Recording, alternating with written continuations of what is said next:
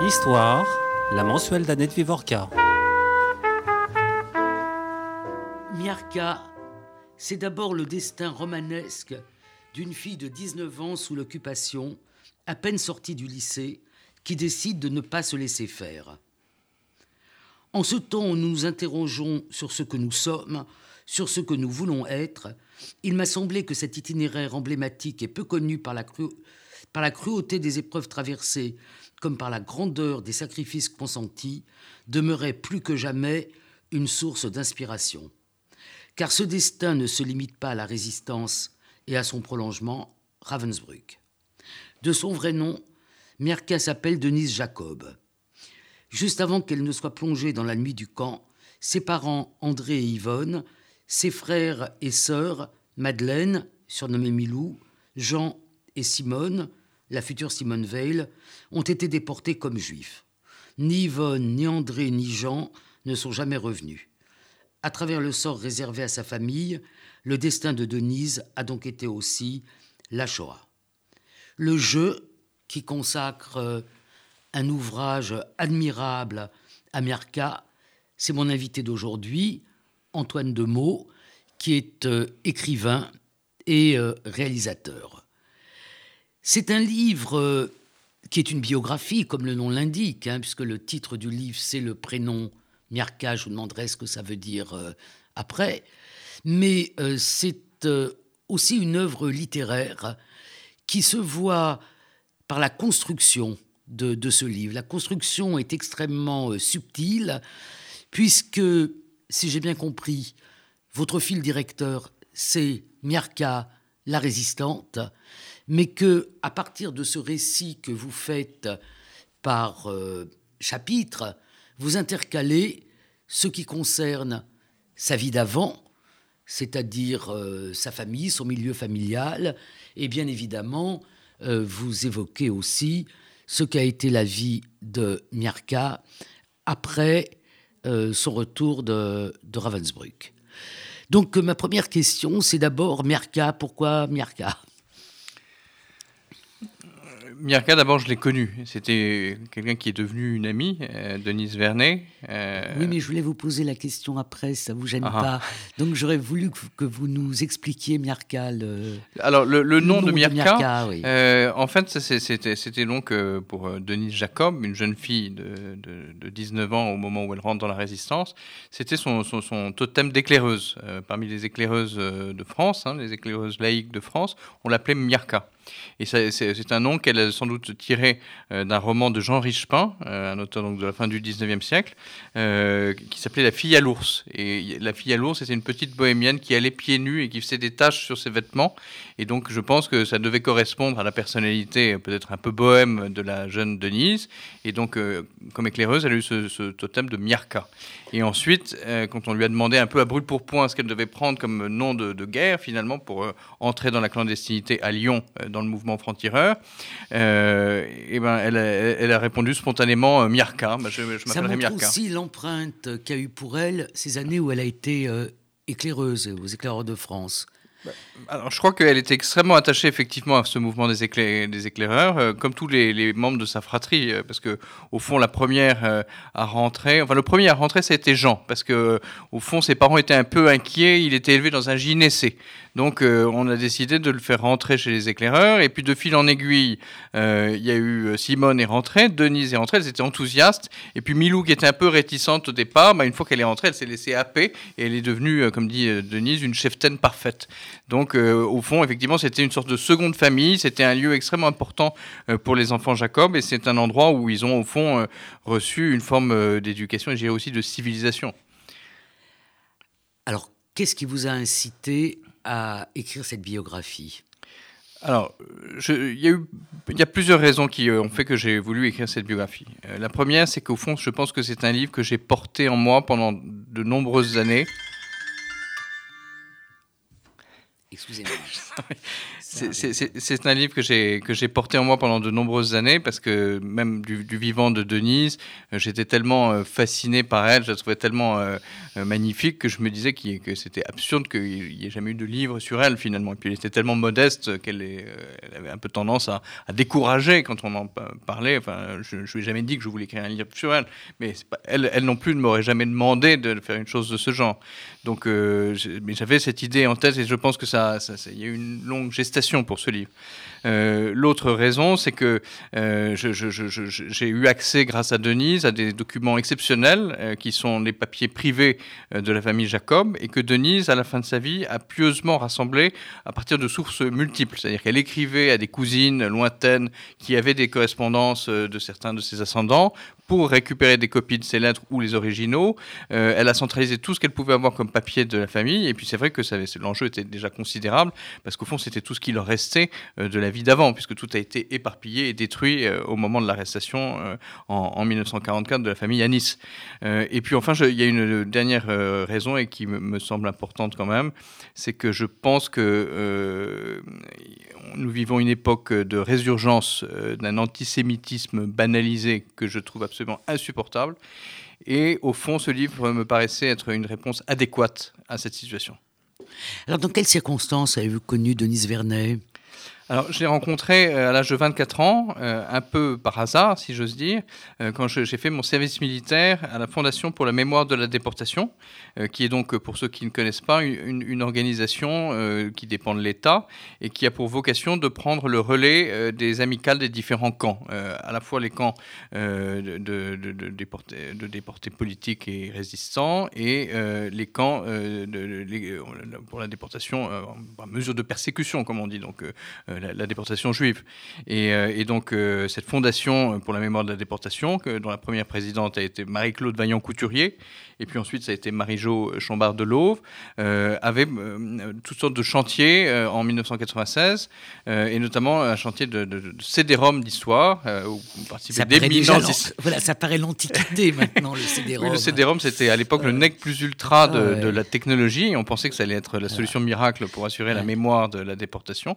Et donc, à l'époque, comme il y avait le service militaire, c'était les, petites mains étaient des appelés ou des objecteurs de conscience euh, qui, euh, en fait, faisaient le travail euh, de, Donc, quel a été votre premier contact avec Denise bah, Denise était la secrétaire de la fondation. Donc, secrétaire, ça veut dire qu'elle faisait vraiment partie du bureau et qu'elle avait un rôle très important dans, cette fondation. Elle était par ailleurs secrétaire générale, je crois, de, de l'ADIR, donc l'association des déportés internés de la résistance, où elle jouait, elle avait joué depuis pas mal d'années un très grand rôle. Et donc là, elle, elle, était en fait une des pilotes du CD-ROM. Ils étaient quatre. Il y avait donc Denise Vernet qui représentait Ravensbrück et dire. Il y avait Henri Borland qui représentait plutôt l'amicale de Schwitz. Euh, il y avait le général Saint-Macary qui représentait Mauthausen. Et il y a le général Rogerie euh, qui venait de Buchenwald et qui avait été dans plein de camps. Dont le camp, dont Auschwitz, puisque c'est l'un des témoins de, de, de, la sélection à l'arrivée. Et, euh, et, donc, c'est ces quatre anciens déportés qui, qui pour moi étaient des inconnus quand je suis arrivé là, je n'avais jamais entendu parler d'eux, euh, étaient les pilotes. On les voyait tous les jours, ils validaient notre travail. Et, Denise, on ne pouvait pas ne pas être. Euh, Qu'est-ce qui vous a frappé chez bah, Sa beauté. J'ai été frappé par sa beauté. J'étais trouvé enfin, j'étais assez jeune, donc je ne suis pas sûr que j'ai analysé les choses, mais il y avait quelque chose de frappant de voir cette dame déjà âgée, qui devait avoir dans ses 70-75 ans, et qui était très belle finalement. Elle, elle exerçait une véritable une séduction naturelle, je dirais. C'était pas quelqu'un qui euh, la ramenait d'une façon ou d'une autre, mais elle était tellement belle, elle avait un tellement beau visage qu'on était forcément euh, saisi finalement. Et je crois que c'est ça qui, m'a le plus impressionné. et vous l'avez fréquenté en fait euh, bah, je l'ai fréquenté pendant dix mois à ce moment-là. Et, puis ensuite, vous l'avez beaucoup vu euh, chez elle, avenue de l'Observatoire. Après, on s'est retrouvés. Je, ne raconte pas dans le livre, je raconte pas dans le livre, mais euh, en fait, à un moment, quand j'ai publié mon premier livre en 2004, j'ai reçu une lettre euh, d'une écriture que je connaissais pas particulièrement. Il y avait marqué, je pense qu'il ne doit y avoir qu'un seul Antoine Demeaux, et je pense que c'est vous. Et j'ai lu ce livre sur Michel, Michel Et donc, du coup, elle a repris contact un peu comme ça à l'occasion de l'apparition de ce premier livre.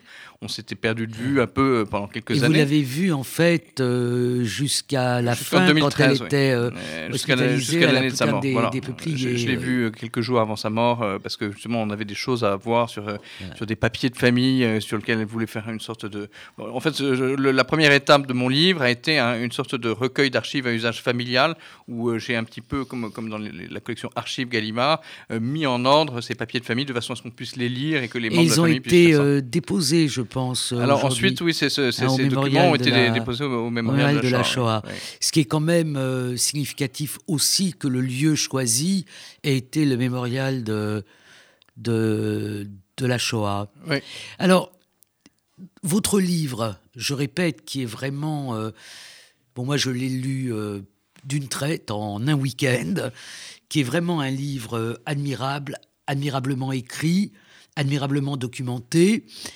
Il a aussi cette euh, qualité que, alors que nous avions le sentiment de tout savoir sur la famille Jacob, notamment euh, par l'autobiographie de Simone Veil, Une vie, eh bien on apprend euh, beaucoup, et notamment sur le père. Il y a un portrait d'André Jacob qui est très étonnant par rapport à l'idée de cet homme que nous avions euh, un peu rigide, un peu froid, un peu euh, distant. Alors, est-ce que vous pouvez nous parler un peu d'André Jacob? Moi, André Jacob, je l'ai découvert finalement en discutant avec Denise. Et c'est vrai que quand elle parlait de son père, euh, je sentais bien sûr une immense affection et euh, aussi le sentiment d'une certaine injustice à son égard. C'est-à-dire qu'elle avait le sentiment que l'image, effectivement, que l'histoire en train de s'écrire de sa famille euh, rendait de, de, lui n'était pas parfaitement exacte. Elle, voulait le réhabiliter en C'était la mère qui était aussi une femme magnifique. Extraordinaire. Hein, de, aussi belle que que les deux filles que nous avons connues, euh, et euh, d'une haute stature morale. Et euh, l'affection, l'amour que lui a porté Simone, et le fait qu'elles aient eu leur déportation commune, Milou, Simone et, et, Yvonne, fait effectivement qu'on a le sentiment que le, le, père est une figure un peu à l'arrière-plan. Alors vous l'avez découvert comment? Ben, En fait, euh, il se trouve que, Denise avait rassemblé plusieurs documents euh, essentiels pour euh, le connaître un peu mieux, et notamment des carnets qu'il a remplis quand il était prisonnier de guerre pendant la guerre de 14-18, donc en, Allemagne. il avait, je crois, arraché ses galons pour ne pas être mis dans un camp d'officiers, mais plutôt avec, ses, avec ses soldats. Euh, et euh, en Allemagne, il a vécu une, période assez euh, étrange parce que finalement, c'était pas. je pense que ça a été quand même une période assez heureuse de sa vie. il a passé quand même assez longtemps parce qu'il était, il était fait prisonnier dès, le, dès, 1914. donc il a, il a, passé un peu comme De Gaulle. Il a passé 4 ans dans, un, dans, un, dans un stalag. Et, et là, il, il, prenait des. enfin, en fait, il, a eu, ça a été pour lui une, année de, de, de, de, grande, de grand bonheur intellectuel parce qu'il avait des livres, il pouvait écrire et, euh, il, s'adonnait finalement à sa vraie passion qui était la lecture de la philosophie, etc. Et, il notait des, des, voilà, des, petites maximes. C'est très intéressant de voir les lectures. Mm-hmm. La Fontaine, Montaigne, qui vont rester ces auteurs euh, apparemment de, référence, mais il y a aussi beaucoup Chamfort, et puis euh, surtout il se nourrit apparemment dans cette captivité d'un livre qu'on ne lit guère euh, qui est le journal de de la miel. Le journal d'Amiel. Et alors que Amiel, euh, bah, pour ceux qui ne connaissent pas, c'est un personnage assez euh, singulier qui, en fait, a tenu toute sa vie un journal de façon extrêmement minutieuse, qui n'était, qui est l'écrivain d'un seul livre, en beaucoup de volumes. Et je pense que l'édition qu'avait André Jacob là-bas était une édition abrégée, un choix dans, le journal d'Amiel, mais qui est quand même en deux volumes et qui est un livre assez fascinant parce que c'est vraiment le, livre de, l'introspection finalement. C'est le, journal intime par excellence, le, journal d'Amiel. Et effectivement, il y a chez lui euh, un goût de, de, l'étude intérieure, finalement, de, euh, de, la méditation philosophique qui, qui, euh, qui, qui, le caractérise en quelque sorte. Donc, et c'est vrai que ce qui est assez frappant, c'est que toutes ces, tous ces textes de jeunesse, il est quand même très jeune quand il écrit ses, ses, pensées, finalement, elles, ont, elles rencontrent un écho sur les, les, autres périodes de sa vie, et notamment la, période qu'il a traversée et vous citez d'ailleurs la dernière lettre son dernier écrit finalement, qui est la lettre qu'il envoie à Denise, Denisette comme on l'appelait dans la famille, en 44. Oui, c'est vraiment. Alors qu'elle est à Lyon, et c'est une longue lettre Apparemment, la correspondance était plutôt le fait des femmes de la famille, c'est-à-dire euh, Yvonne, euh, euh, Milou et Simone. Et cette grande lettre est aussi une lettre qui est remplie de conseils littéraires. Donc il y a une sorte de cohérence du, personnage. Alors il naît, on va aller un peu vite, donc dans une famille de la petite bourgeoisie israélite, comme on dit. Son père est employé à la compagnie du gaz. Voilà. et lui fait euh, des études euh, d'architecte. Quel type d'architecte il est?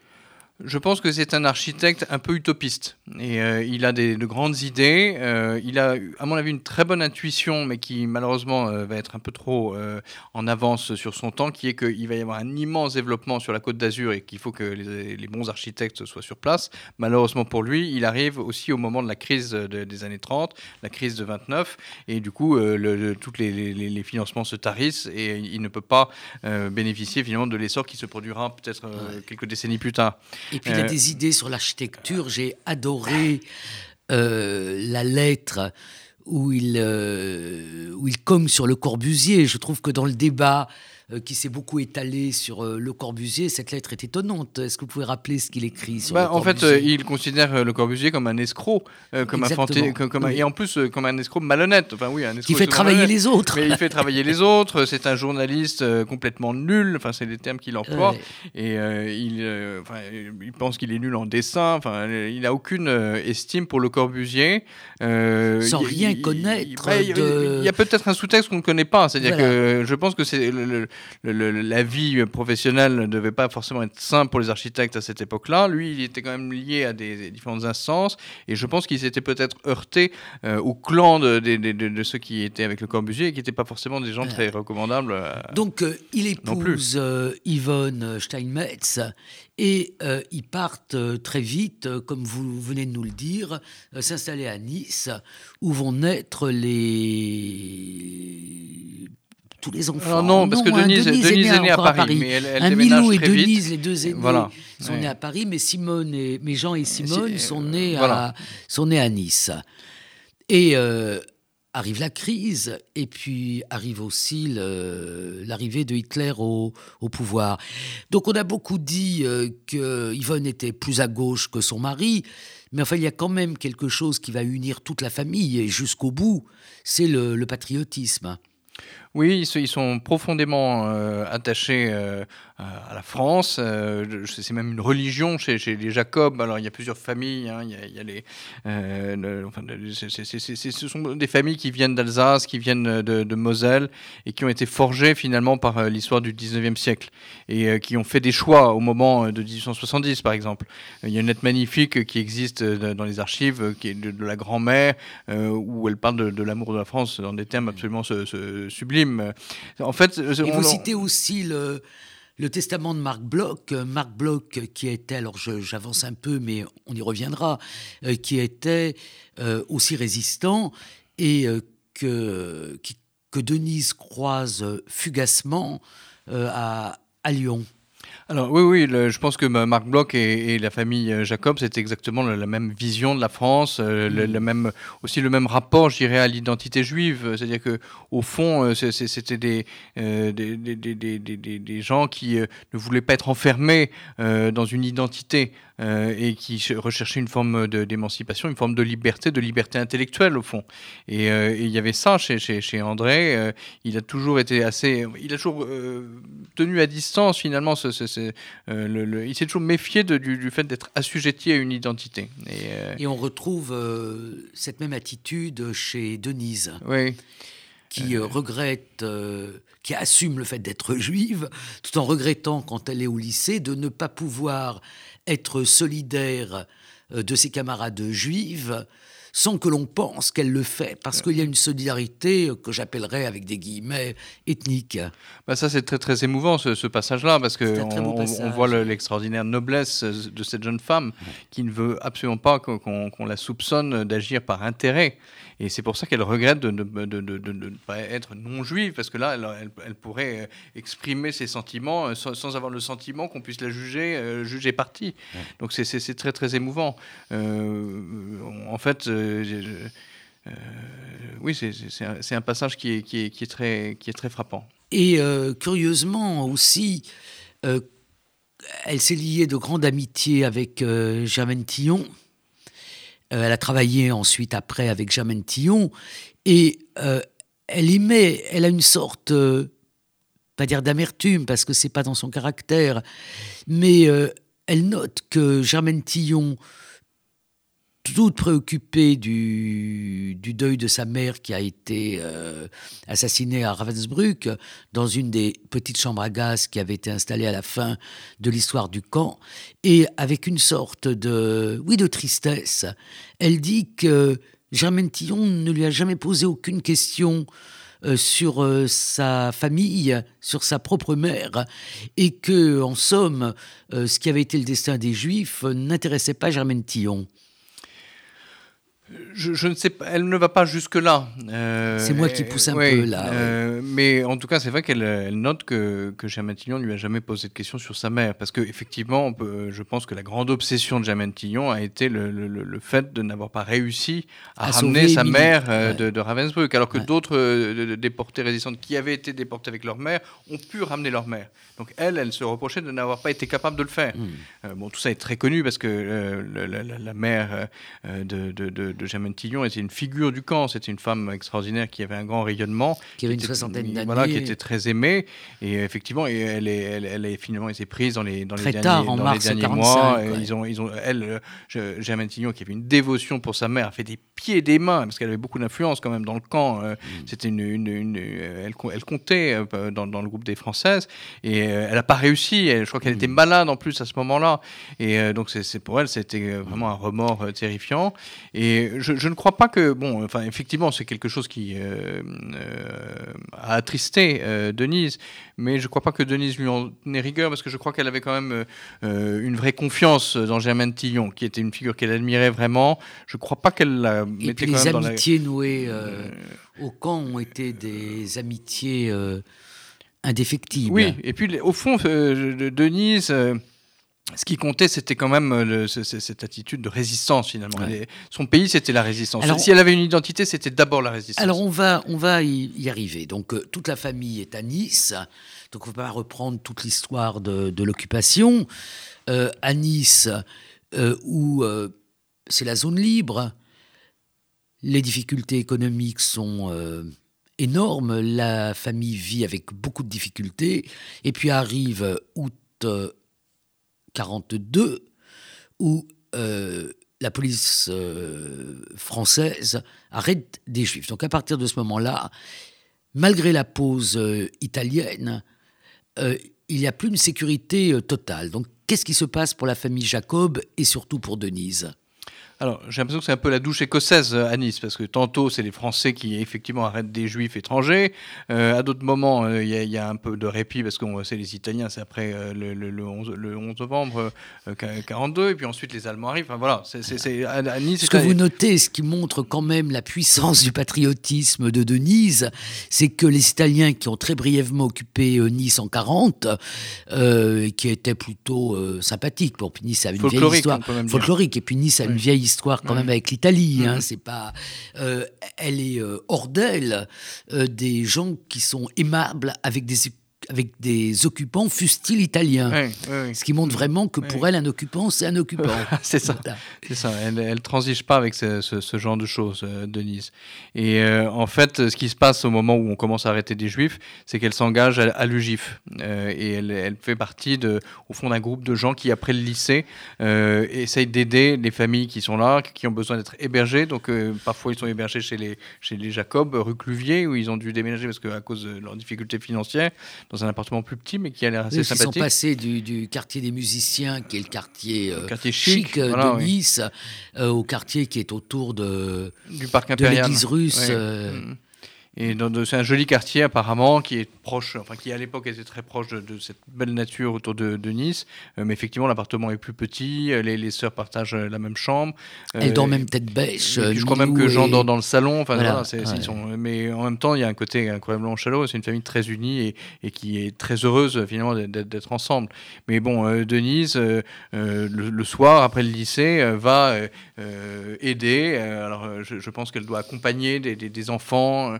Euh, de, de, en lieu finalement, parce qu'il y, a tout un réseau euh, de personnes de bonne volonté euh, qui essayent de, sauver ces, enfants, ces personnes, et peut-être de les acheminer vers une frontière qui, serait moins hostile. Ça peut être la Suisse. bon, je ne connais pas en détail toutes les actions que l'UGIF a pu mener à, Nice, mais c'est ça, c'est du fil en aiguille finalement. Oui, parce qu'en fait, l'UGIF, c'est le comité qu'on a appelé du bouchage, qui a été le comité de secours à aux juifs démunis de, ressources qui ont afflué à Nice, soit au début de l'occupation de, la France, hein, en fuyant la zone occupée, soit euh, après euh, les rafles de soit au moment de, l'occupation italienne. Voilà, donc il y a, une, aide et elle y participe. Et puis, euh, quand Aloïs Brunner débarque à Nice avec son commando et qu'on euh, commence vraiment à traquer avec une euh, violence euh, incroyable les Juifs. Qu'est-ce qui se passe pour la famille Jacob? On est en septembre 1943 et à ce moment-là, enfin c'est les premiers jours de septembre, Denise et Milou sont à un camp de formation des Cheftaines. Euh, et ce camp est dans la vallée de la Tinée, donc euh, dans, une belle région complètement protégée. sinistrée aujourd'hui. Oui, euh, effectivement. Et, là, elles sont un peu loin de la guerre, finalement. C'est une sorte de parenthèse enchantée où elles sont au milieu des, chamois et des bouquetins. Et, et, là, elles reçoivent une lettre d'André. et André leur dit écoutez, on commence à, traquer les juifs, de, la, traque des juifs s'est intensifiée donc, à Nice. si vous pouvez, euh, ne rentrez pas. Euh, lettre euh, incroyablement solennelle finalement qu'un père puisse écrire ça. Et, Milou qui, qui en fait a un emploi à Nice et qui permet à la famille de, vivre parce qu'il n'y a, rien à, a rien à manger et il n'y a pas d'argent. Donc il faut il faut quand même trouver des ressources. Et Milou estime qu'elle doit elle revenir à Nice et reprendre son emploi. Elle travaille pour un magasin de, de vin et alcool elle s'occupe de la comptabilité, euh, alors que Denise, bah, finalement, euh, choisit au contraire d'essayer de, trouver le moyen de rejoindre la clandestinité. Donc elle ne rentre pas à Nice, euh, elle va d'abord chez une camarade éclaireuse, Cheften, dans le Limousin, avec, dont le père, je crois, est, un, animateur de chantier de jeunesse, mais on sent que c'est le moment où les chantiers de jeunesse vont basculer dans, la résistance, si ce n'est pas déjà le cas, donc il y a, a peut-être une porte de ce côté-là, mais finalement, ça sera par une autre Cheften, qui s'appelle Kiki Mathieu et euh, par Saint-Marcelin en Isère qu'elle va trouver le contact, un, certain, euh, un certain Doudou euh, qui va lui, qui est fiancé de Kiki Mathieu et qui va lui donner le, le, Alors avec quel mouvement chemin bah, C'est Franc-Tireur. Mais c'est, le mouvement, c'est Franc-Tireur, le mouvement de Jean-Pierre Lévy qui est solidement implanté à Lyon depuis. Et de Georges Altman. de Georges Altman, de Élie, Élie Péju, enfin il y a tout un tas de grandes figures de résistance et de Marc et Qui est et, et qui est surtout implanté à Enfin, comme, Alors, ils, voilà, ils sont à Lyon, et ils rayonnent sur, euh, sur toute la, sur, sur, la région, sur la zone sud. Euh, et c'est le plus petit des grands mouvements, euh, Franc-Tireur. Et si elle rentre à Franc-Tireur, c'est par hasard. Il faut, il faut le dire aussi. C'est-à-dire que si elle avait pu rentrer dans Combat ou Libération, elle. elle, elle D'ailleurs, vous le notez aussi pour la, la période de, de Ravensbrück. elle a des valeurs fortes qui sont celles de sa famille, potentialisées par les éclaireurs de France, parce qu'elles ne sont pas si différentes. Hein. Et, euh, mais en même temps, elle n'est pas du tout idéologique. C'est-à-dire qu'elle euh, ne se préoccupe pas de, de la couleur euh, politique euh, du, mouvement dans lequel euh, elle entre. Oui, je crois que c'est peut-être même des questions qui la dépassent. Au fond, euh, ce qui, ce qui l'intéresse, elle, c'est de rentrer dans la résistance et de pouvoir jouer un rôle. Et d'ailleurs, au fond, on, parle assez peu d'idéologie, j'ai l'impression, autour d'elle. Ce qu'on lui confie, ce sont des tâches très concrètes, très pratiques. Alors, vous faites un, portrait de cette toute jeune fille, jeune femme, 18, 19 ans, qui se retrouve toute seule alors qu'elle vient de cette famille si, si chaleureuse et qui va passer donc plus d'un, un an à peu près à faire des tâches de résistance. Est-ce que vous pouvez nous raconter un peu? Bah, En fait, euh, Denis, c'est la résistance des, des, petites mains, finalement. C'est, la résistance. Des femmes aussi. oui, euh, c'est, la résistance des femmes. C'est, enfin, il y a aussi des, des hommes, d'ailleurs, qui exercent ce travail d'agent de liaison. Mais c'est vraiment euh, une résistance qui n'a rien de spectaculaire. Et en même temps, elle demande un courage, y compris physique, extrêmement important, puisqu'il s'agit de sillonner la ville de Lyon en plein hiver, en pleine occupation. Et Dieu sait qu'il y a des policiers de tout genre euh, au service des Allemands dans Lyon, euh, à vélo. Euh, elle, doit, souvent changer de, chambre, c'est des chambres humides, mal meublées. Elle, ne peut pas discuter avec les gens avec qui elle, a affaire, puisqu'elle passe un message. alors, ce sont des messages qu'elle doit apprendre par cœur souvent, ou elle doit aussi mémoriser les, les, les, adresses. le, moins de choses possibles doivent être écrites. Donc, c'est un métier qui est extrêmement intense et qui, qui la mobilise à temps plein. Hein. elle est censée être inscrite à l'université, c'est sa couverture, mais elle n'y va jamais. Euh, et par ailleurs, euh, elle a aussi pour autre fonction de, de distribuer euh, les journaux. C'est-à-dire que le Franc-Tireur est un journal qu'on distribue et, qui, qui, contribue finalement à animer la flamme de la résistance. Et c'est un des travaux de, Denise que de véhiculer, d'acheminer, d'aiguiller ces, ces, ces journaux. Mais elle n'a pas d'arme, elle n'est pas là. voilà. Et euh, avec, le danger euh, d'être arrêtée, et vous décrivez euh, tous ceux qui sont qu'elle a croisés, qui sont arrêtés et qui sont généralement fusillés. Oui, les résistants, on les fusille. Il n'y a, pas a, pas a aucune illusion. On sait que si on est arrêté, on sera torturé. Et, et jusqu'à la dernière mission. Alors, sa dernière mission, c'est d'aller au maquis est-ce que vous pouvez nous la raconter Alors, en fait, euh, les, choses s'accélèrent aussi, il faut le dire, avec l'arrestation de la famille Jacob à Nice. Euh, c'est-à-dire que euh, à, la, fin du mois de mars, donc toute la famille est, arrêtée en deux temps. D'abord, Simone, Milou, Jean et Yvonne. Et puis, dans un second temps, ce sera l'arrestation d'André. et puis aussi, de accessoirement, de son frère mmh. Pierre et, de sa femme et de son fils. Et donc, tout le monde, assez rapidement, est envoyé à Drancy. Denise, la prend. Euh, c'est évidemment un choc terrible pour elle. Elle a réussi à aller voir juste avant cette arrestation, un peu aussi par un coup du hasard. Elle a passé deux jours. Elle a passé deux jours, oui, parce qu'il fallait qu'elle aille un peu se mettre au vert et elle a choisi d'aller à Nice euh, pour l'anniversaire de Milou. Euh, et puis, en fait, ce, sont des retrouvailles un peu gâchées par l'ambiance. Hein. On peut mm. imaginer ce que ça représente. Mais bon, ils se sont vus une dernière fois. Oui, parce que toute la famille est cachée, enfin dispersée chez voilà, ils Sont, Ils sont cachés par des, par des, par, des, justes, en fait, il faut le dire. Il y a, toute une, une, chaîne de solidarité qui essaye de les aider.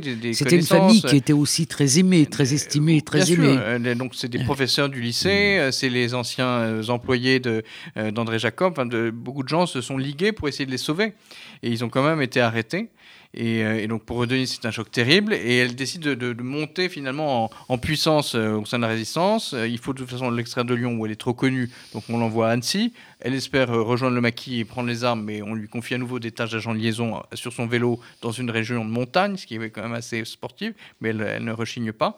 Et juste après le débarquement, on lui confie une mission extrêmement compliquée et un peu absurde, qui consiste à partir en vélo d'Annecy pour aller jusqu'à la région de Cluny, donc en Bourgogne. Il y a plus de 200 km à faire en vélo pour récupérer deux postes émetteurs qui ont été euh, parachutés par erreur dans cette région. Le tout estampillé euh, anglais. Voilà, Made et c'est censé aller euh, dans le maquis des Glières, qui vient d'être en plus dispersé. là, vous faites une description extraordinaire de cette euh, équipée toute seule, un vélo, un deuxième vélo, elle charge le vélo, elle s'accroche sur, euh, sur un, quelqu'un, motocycliste qui... Euh, elle croise les camions de la milice qui reviennent des opérations contre le maquis, enfin, c'est complètement... c'est elle, la, la, voiture est prise, enfin elle est prise dans une voiture, enfin elle est conduite au maquis par des maquisards qui sont debout exactement, vous le dites, comme dans les films.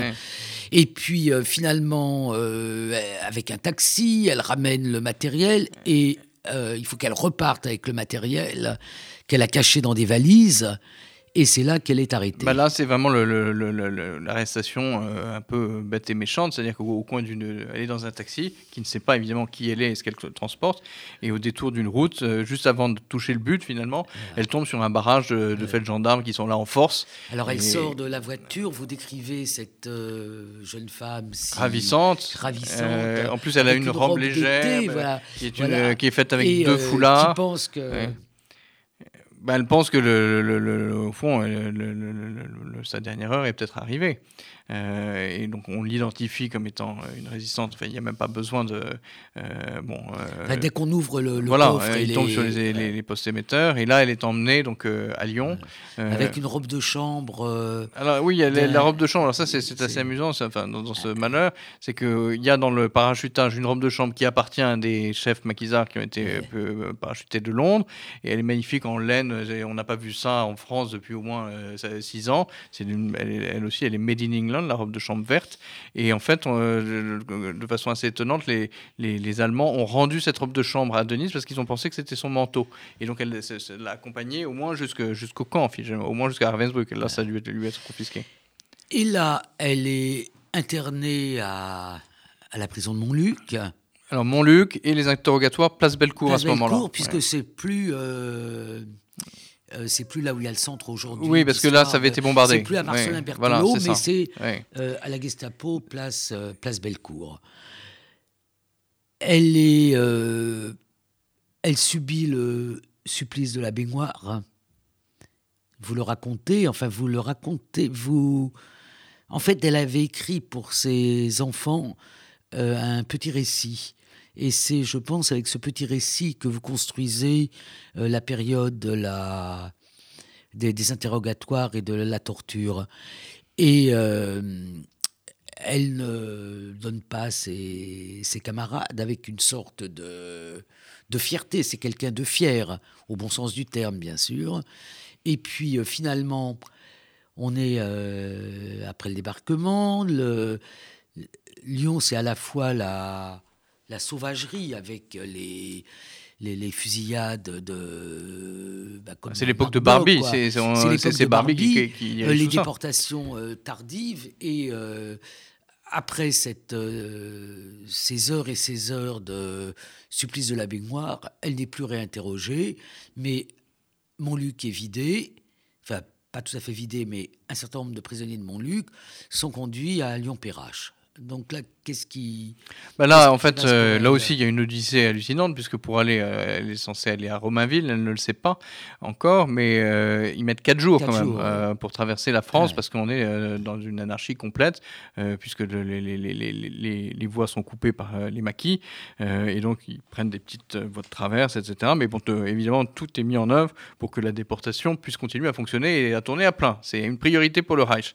Et donc, Denis se retrouve à Romainville, où elle va rester, euh, il me semble, une dizaine, de jours. vous dites, euh, Et c'est là qu'elle rencontre euh, quelqu'un qui va devenir une de ses grandes amies au camp, qu'elle appellera Frédéric, qui s'appelle Raymond Thibouville, et qui est une maquisarde, pas une maquisarde, mais une, une résistante d'un réseau qui a été fondé par la famille Hilbron en, en, Seine-et-Marne. elle devient très amie avec cette jeune femme de 40 ans. Bah, tout de suite, le, courant passe, et elles, vont former ce qu'on appelle un peu des, des, couples de, de, dans, la, dans la déportation. C'est-à-dire qu'on peut tenir, pas euh, en masse, mais euh, en binôme finalement. Et, comme, comme, il y a un décalage d'âge, oui. Une jeune femme, une femme plus âgée, je pense. On les appelait les mères de camp. Germaine Tillon, Anis Postel-Vinet, même euh, différence d'âge. Et on les appelle les mères de camp, ces femmes un peu plus âgées. C'était comme ça que on les a surnommées dans le jargon de la déportation. Et donc elles partent. il y a une étape à Neubrem qui est un camp de, représailles où elles sont mises dans le bain terrifiant de, de, ce qui les attend. Et puis après, ben, le, train suit sa route arrive à Ravensbrück. On est en juillet 1944 euh, et Denise va rester à Ravensbrück jusqu'au printemps 1945. Euh, Alors les pages que vous consacrez à Ravensbrück à partir de, de la visite que vous avez faite euh, sur les lieux et puis à partir des, écrits de, Denise sont vraiment des pages très bouleversantes. On va pas en parler parce qu'il nous reste euh, peut-être 7-8 minutes, 10 minutes. Et je voudrais qu'on consacre euh, un temps au retour. Donc qu'est-ce qui se passe pour Denise quand après Ravensbrück, elle regagne la France? Euh, bah, quand, elle, euh, quand elle regagne la France, déjà, euh, elle a le, cœur profondément blessé pour plusieurs raisons. La, première raison, c'est que c'est, elle faisait partie d'un groupe de sept femmes qui s'étaient promis de, revenir ensemble et de construire l'avenir ensemble, et promis de s'entraîner pour, pour, pour survivre au camp. Et juste avant la libération, il y en a cinq qui sont tués dans un bombardement à Amstetten, euh, dans un commando de, euh, de, Mauthausen, où elles ont été déportées un temps après Ravensbrück. Donc ça, c'est terrible, c'est dont, dont, sa meilleure amie, euh, Frédéric. Donc ça, c'est quelque chose qui c'est une blessure qui est extrêmement profonde.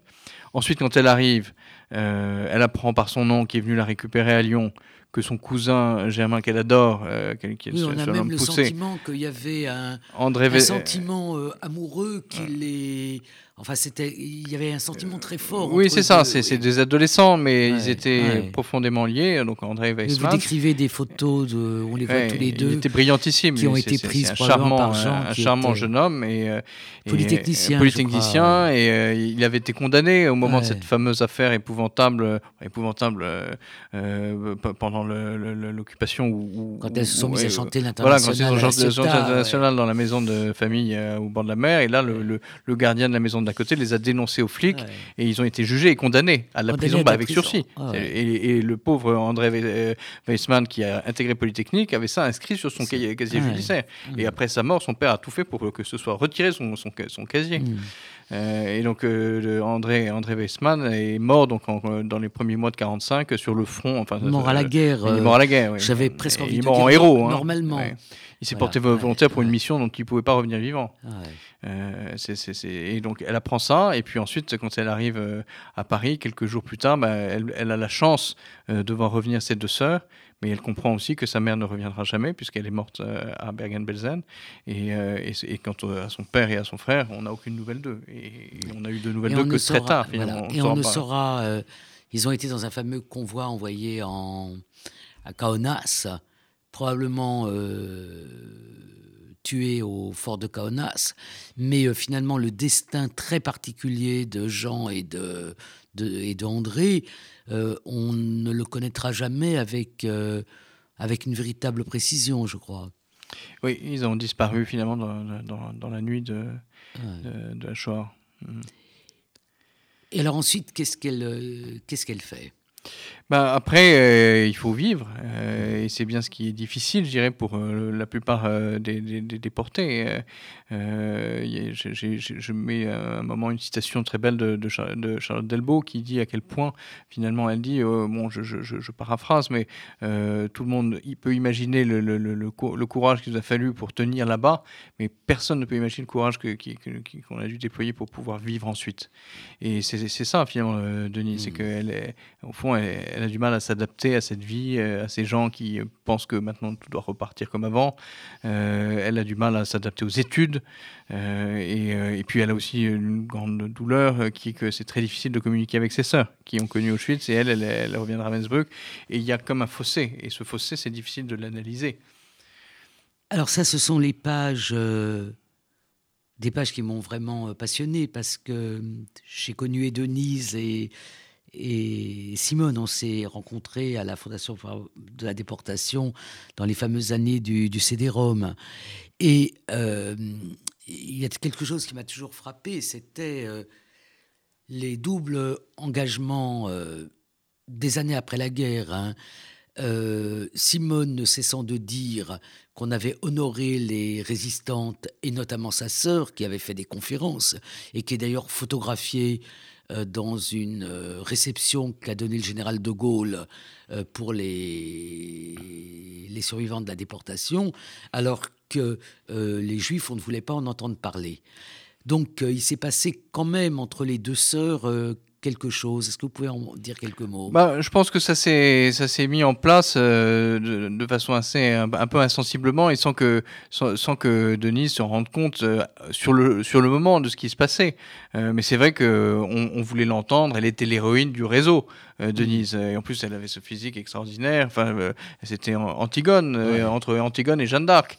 alors que Milou et, Simone, bah, c'était des victimes, comme il y en avait des milliers. On pensait que c'était la même chose que j'imagine, ceux qui étaient morts dans les bombardements. Donc, euh, du coup, euh, effectivement, il n'y avait pas du tout la même attention. Mmh. Et cette blessure profonde euh, chez, ses sœurs, je pense que Denise l'a pas tout de suite perçue, parce que aussi parce que je pense que c'était pas évident pour elle de l'exprimer. Il fallait, mmh. il faut quand même un certain recul et une certaine, et puis il faut se reconstruire. Enfin, rien n'était propice. Je pense que pour Denise, que pour Denise, il y a eu une autre blessure qui est que euh, Milou et Simone ont été avec leur mère. C'est-à-dire qu'il y a euh, y compris le, décès de. C'est quelque chose qu'elle n'a pas vécu. Donc finalement, euh, il y a peut-être une blessure des, deux côtés. Oui, oui, oui, certainement. Et, et puis, alors on sent dans la correspondance, bon, il y a cet amour extraordinaire, il y a le rôle extraordinaire de Milou qui cherche à, qui, qui, œuvre beaucoup parce qu'elle bah, elle meurt tragiquement dans un accident de voiture en, en, 1952. Et mais en fait, euh, Denise demande euh, ce, récit, elle demande ces, explications, euh, et au fond, c'est toujours reporté à plus tard. Et avec Milou, il n'y aura jamais cette conversation, puisqu'il y a cet accident. Et malgré tout, les deux sœurs vont rester, vont rester proches tout en. Bien sûr, c'était fondamental. Elles étaient extrêmement proches, et je crois que. Tout, en, tout en ayant une impossibilité de parler de ces deux blessures différentes, mais euh, que chacune euh, avait. Il va falloir arrêter.